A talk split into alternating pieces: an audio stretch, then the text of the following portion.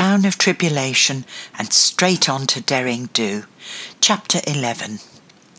A loud cheer went up from the pier head as a tall mast moved alongside the wall.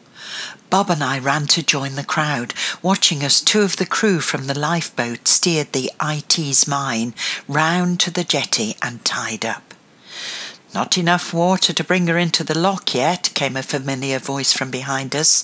I never thought they'd be able to get her upright again, which goes to prove that I still have a lot to learn about this water. Billy-O nodded in disbelief. Captain O'Donnell, the coxswain of the lifeboat had left his crew to secure the yacht and was walking towards us, his hand outstretched. I would like to shake the hand of the finest sailor I've ever seen. Billy-O thanked him, although he pointed out that no sailing had actually been involved. No sailing, but plenty of seamanship, said the coxswain. I would consider it a great honour if you would allow me to buy you a tot of rum. As we followed them back into the clubhouse, I was concerned that Billy-O seemed to have lost his fear of the chief steward. The bar was full, and a rousing three cheers went up as we stepped inside. The owners of the stricken yacht looked much happier now, having been provided with several cups of tea by Grandma. Dotty was sitting on the woman's lap and allowing herself to be stroked and fussed. I'm sorry that I was rude to you out there, the owner of the IT's mine seized Billy-O's hand and shook it so hard that I thought it might fall off. To be honest, we were both delighted to see you arrive. I don't think either of us realised how much danger we were in until we looked back at our boat from the harbour wall. He explained that they had been heading for Sharpness, but had misjudged their timings, and while trying to find enough water to stay afloat in the narrow channels, had ran aground. Time and tide wait for no man, said Billy-O wisely. And not many women either, added Grandma, and it's time I took these children home. I was sorry to leave the club, as it had become alive with old sailors and young sailors swapping stories of the times they had waited for the tide while sitting on a sandbank. Tales of high seas and low water grew with the telling, so that three foot waves became as high as a house. Grandma said that it was too late for Bob to ride home, so she suggested that he loaded his bicycle into the back of the Land Rover and she would give him a lift. When we arrived at his house, Grandma said that it would probably be a good idea if she talked to his mother about what had happened. I watched as Bob disappeared round the side of the house with his bicycle, while Grandma stood on the doorstep telling his mother about the evening's adventures. When she returned to the car, she was smiling broadly. That's sorted then, she said. I thought that she was pleased that she'd been able to explain everything to Bob's mother without her getting cross with him for being so late. I was later to find out that the rescue was not the only thing they'd been talking about. I was feeling sleepy now and snuggled into the car seat, lulled by the purr of the engine, until I was shaken awake as we rattled over the potholes in the lane that led to Grey Malkin Cottage. Later, when she came into my room to say good night, I said sleepily, Grandma, I think we went to Derring Do tonight.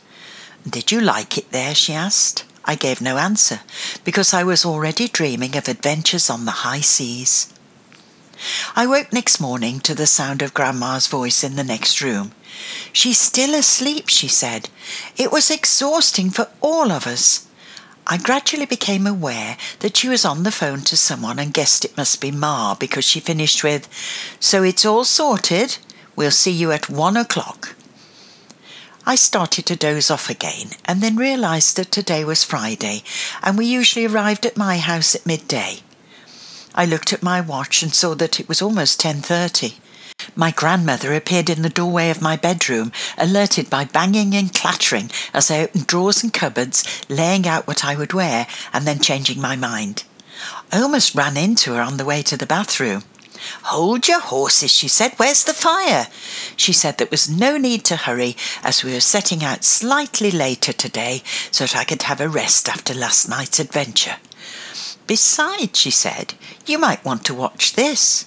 She took me into her bedroom and turned on a small television set in the corner of the room. A voice announced, Here is the local news. Last night, two people were rescued from a yacht that had run aground in the River Severn. I watched in amazement as mobile phone videos of the rescue and an interview with the lifeboat coxswain were shown. Close your mouth, dear, it's not a pretty sight, said Grandma. I clamped my jaw shut as I heard the coxswain say that it was the most impressive bit of seamanship he had ever seen. The owner of the yacht was interviewed next. He was smartly dressed in a suit and tie, and the words Ian Tompkins, Director of the Information Technology Mine, appeared on the bottom of the screen, and I suddenly understood why his boat had such an unusual name. He spoke about how grateful he was for the assistance that had been given, especially from Captain William O'Donnell and his crew. The news item finished with a still photograph of the four of us in front of the safety boat with the Queen of Sheba on the prow. It was an image I was to see many times that day.